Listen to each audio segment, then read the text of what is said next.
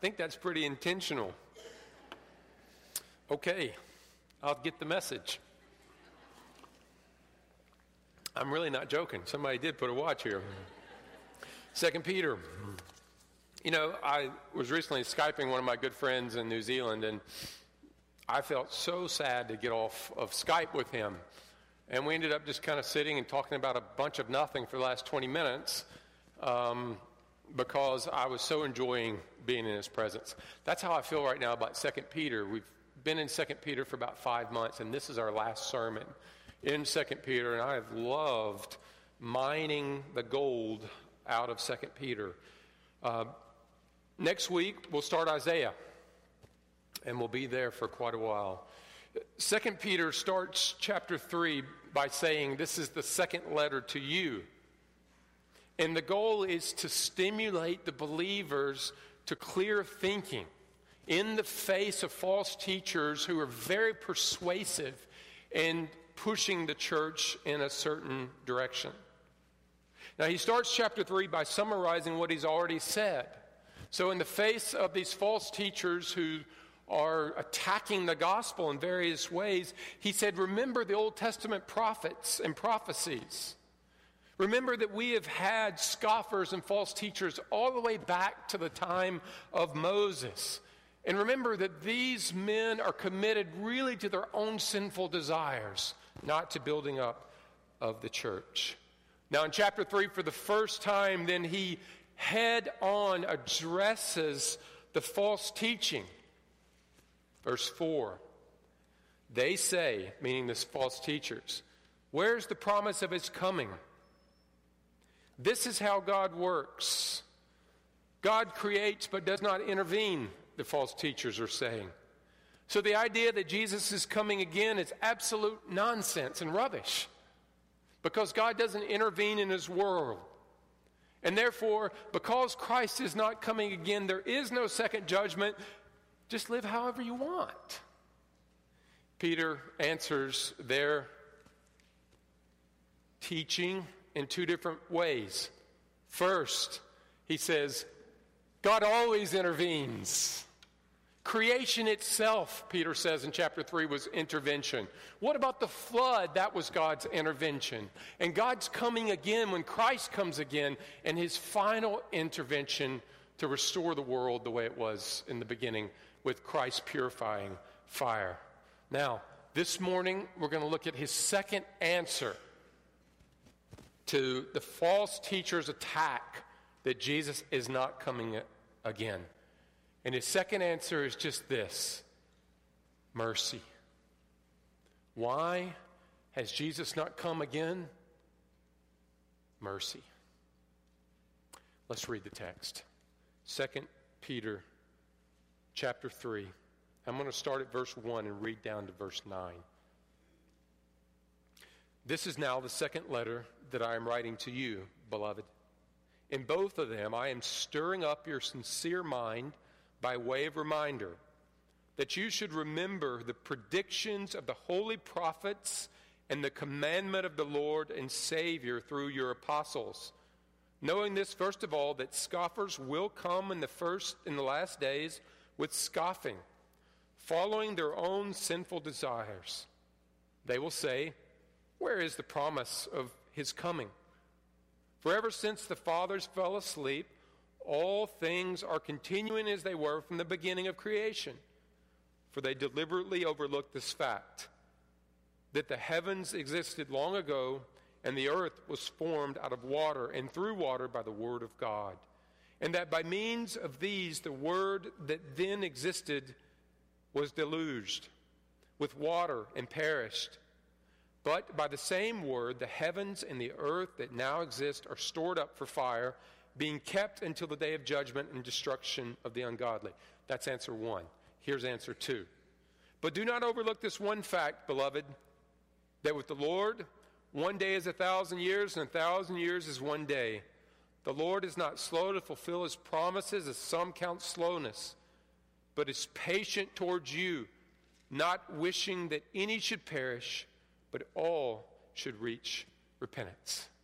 Let's pray for our time.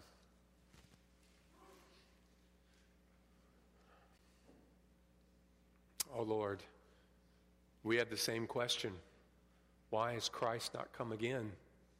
We look at the world and we see what's happening to churches and believers around the world in the suffering, the executions, the punishments, the pillaging. And we say, Jesus, why have you not come? When are you coming again? God, and I thank you for these answers that Peter gives us. Lord, that you are God that intervenes. And secondly, it is mercy and grace that Christ has not come yet. Father, I pray when we leave here today that every believer in this room would want to worship you because of the truth that they hear from your scripture, Lord. And we would marvel and glory and praise you for your grace and your patience. We pray this in the name of our Savior, Jesus Christ. Amen. You know, one of the most difficult questions in the church, and one that I've heard over the years, is why, if Jesus says he's coming and coming quickly, why has he not come yet? For many, I found that this is one of the reasons that they've actually not become Christians. When I was seven, my parents were separated, and one lived in the north part of the state and one kind of in the southern part of the state. And so they would meet in Birmingham.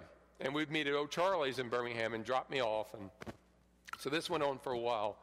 And I would sit there with my bags and wait.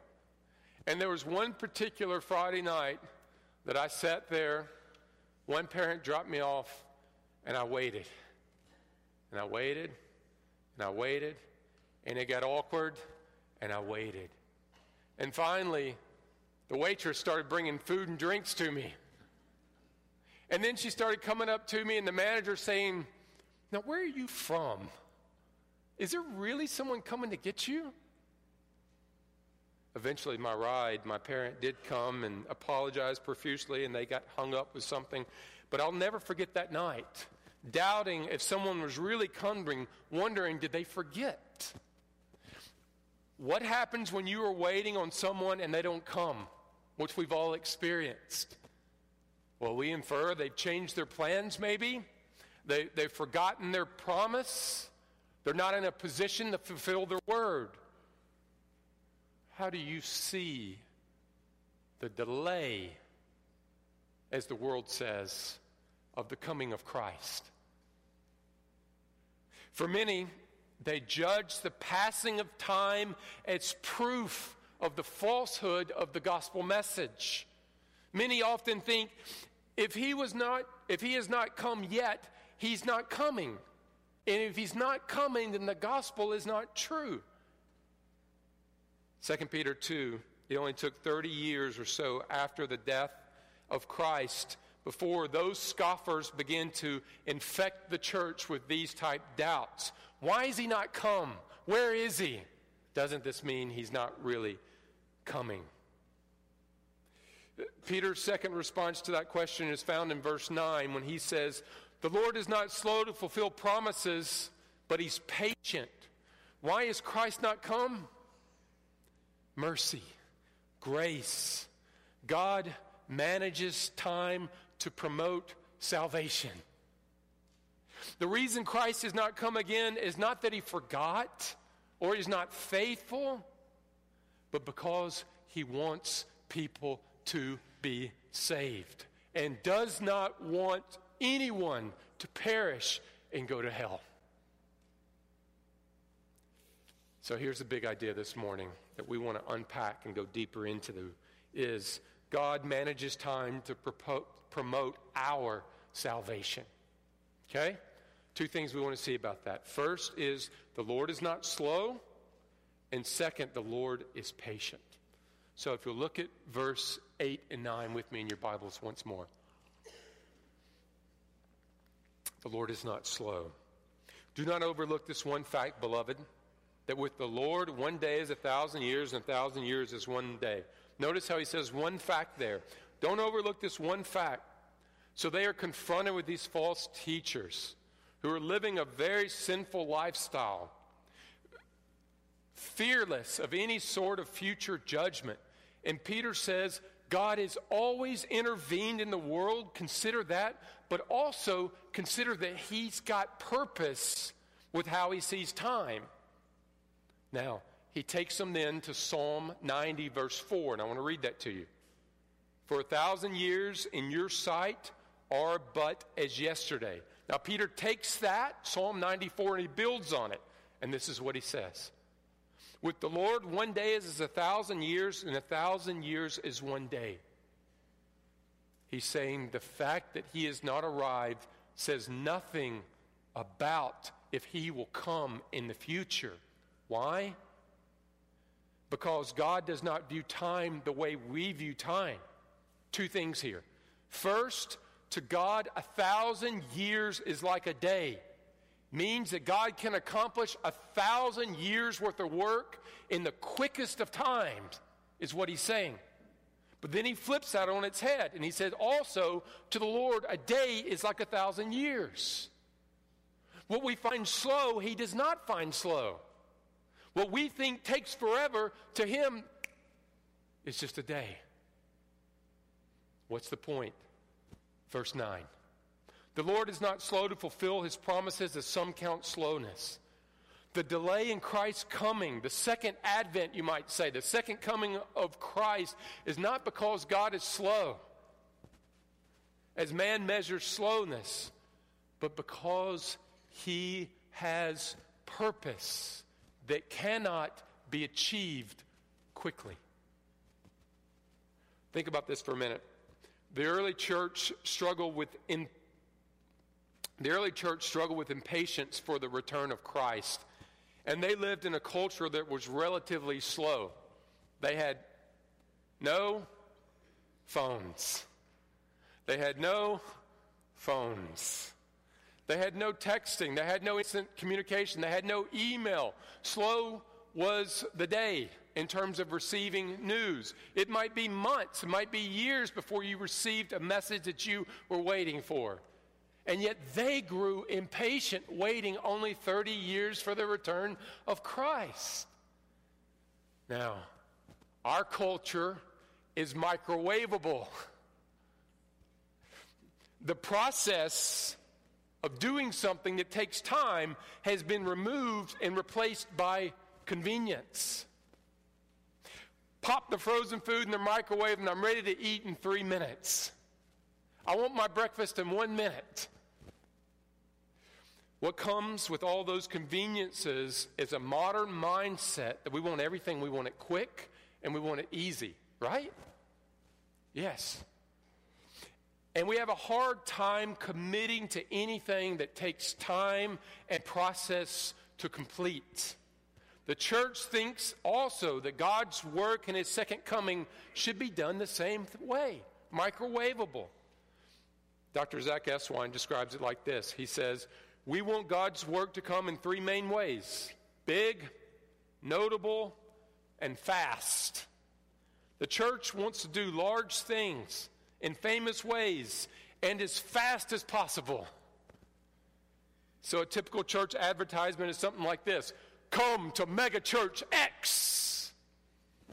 Okay, why should I come to Mega Church X? Big. It's the biggest movement of God around.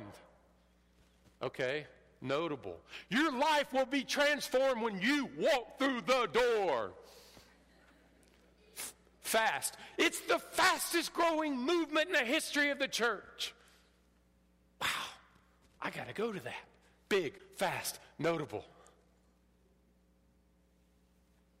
The work of God in our lives and in His church, in His world, and in His second coming is usually, excluding times of revival, just the opposite. Often slow over a long period of time. One person's lives being changed at a time.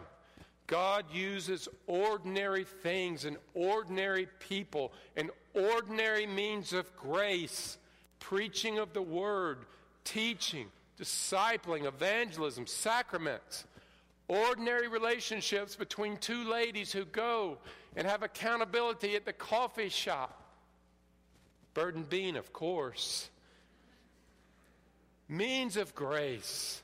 And slowly, God's work is often like the sun rising. You don't see it happening not immediate, but it's accomplished in His purposes. God has not changed. This is how He's always worked in the first coming of Christ and in the second coming of Christ. But also, my friends, in your life, God is a God of process. Okay, Rusty, does that mean, are you saying that anything big, notable, and fast is bad and not of God? Absolutely not. What I'm saying is love the ordinary works of God, but long for the extraordinary work of the Holy Spirit.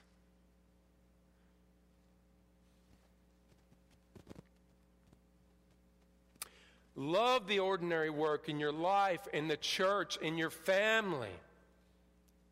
In the fact that Christ is coming back, but long for a deeper outpouring of the Holy Spirit. And pray the same words that Revelations ends with Come, Lord Jesus, come. God manages to promote your salvation, time to promote your salvation. If God is not slow in Christ returning, then what's he doing? Second point, he is patient. If you'll look at verse 9 with me, patient.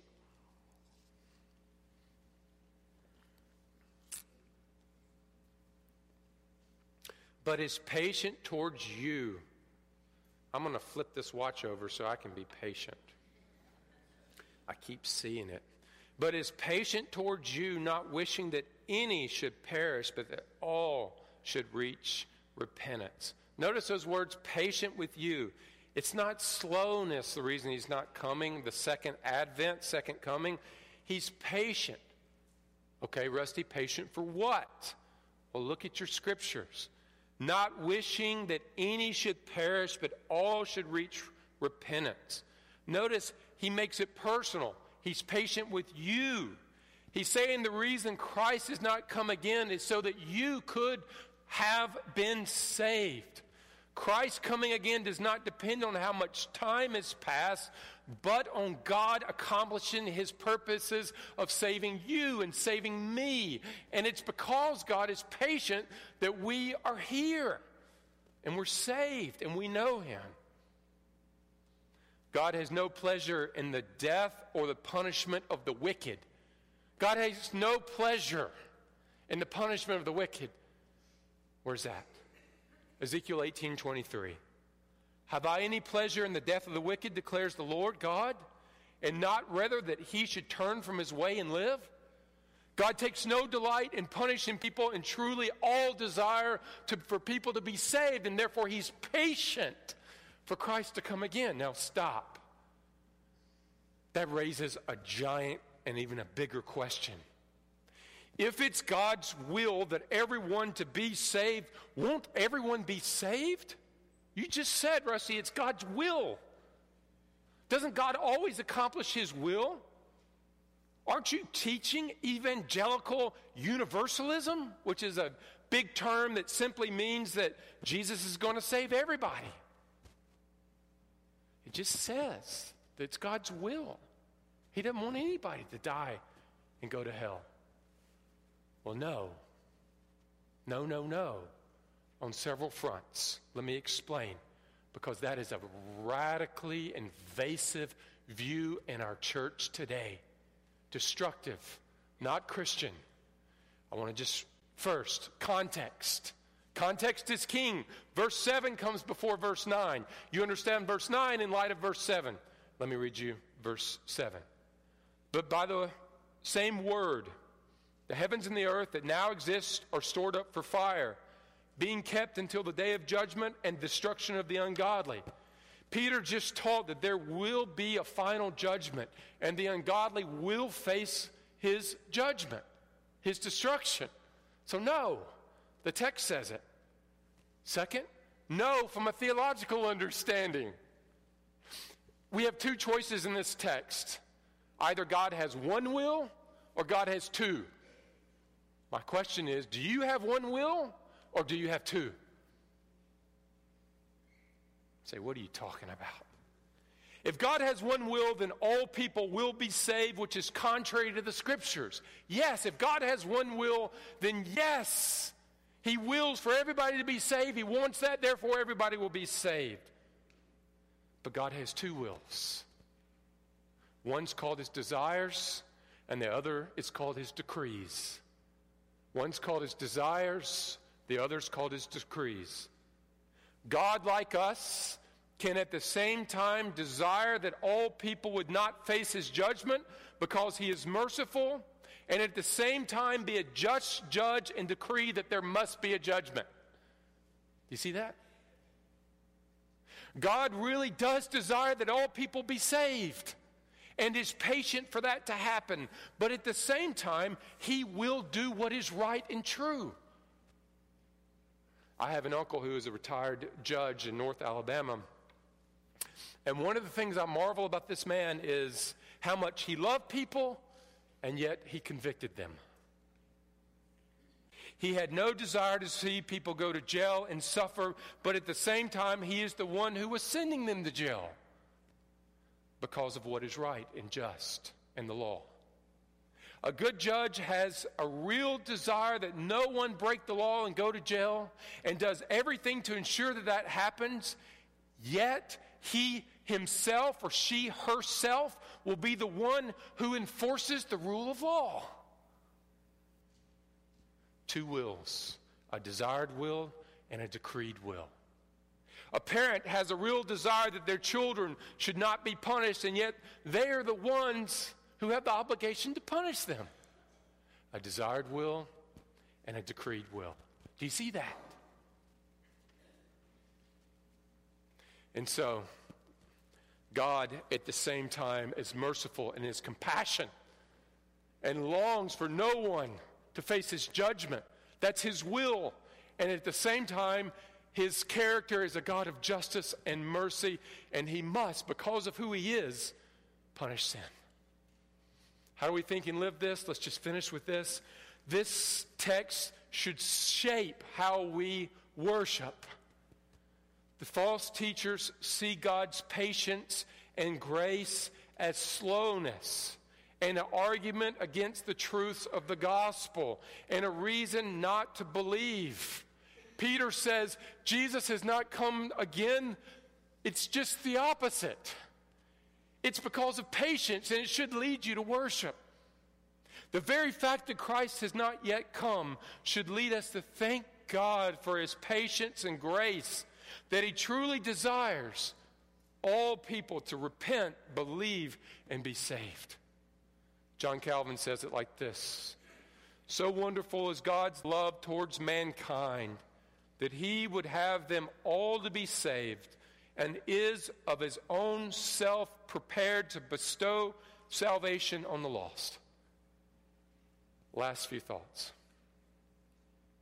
As you worship God this year, know He is a God that is slow to anger he is a God that is abounding in steadfast love.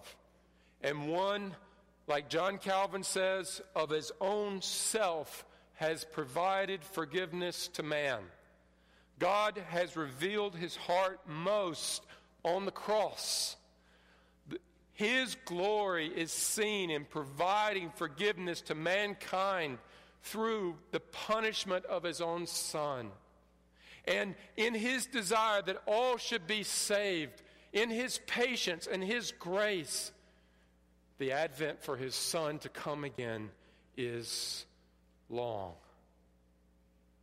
And when his time does come again, verse 10 will happen. It says this The day of the Lord will come like a thief, and all man's works will be exposed, and Christ will judge, cleanse with fire and renovate his world from all the decomposing effects of sin. Amen. Father, I just praise you now as we're about to take the Lord's Supper. Thank you for an Advent, a, a, which is a word, Lord, that thank you for this time. Thank you for over 2,000 or 2,000 years or so since the death and resurrection of Christ. We praise you and we thank you that in your wisdom you were patient and the gospel is going forth and we will see people from every tribe every tongue, every nation come to faith and worshiping you. And at the same time, like Revelation says, we ask when we look at the world and we look at the pain and we look at the suffering, Lord, we ask, come, Lord Jesus, come. Yet we rest in your perfect patience in all things. Lord, I pray lastly that your patience would be in your grace, would be part of the fire that motivates us to worship you because you are good. In Jesus' name we pray. Amen. If I could have the elders to come forward, please.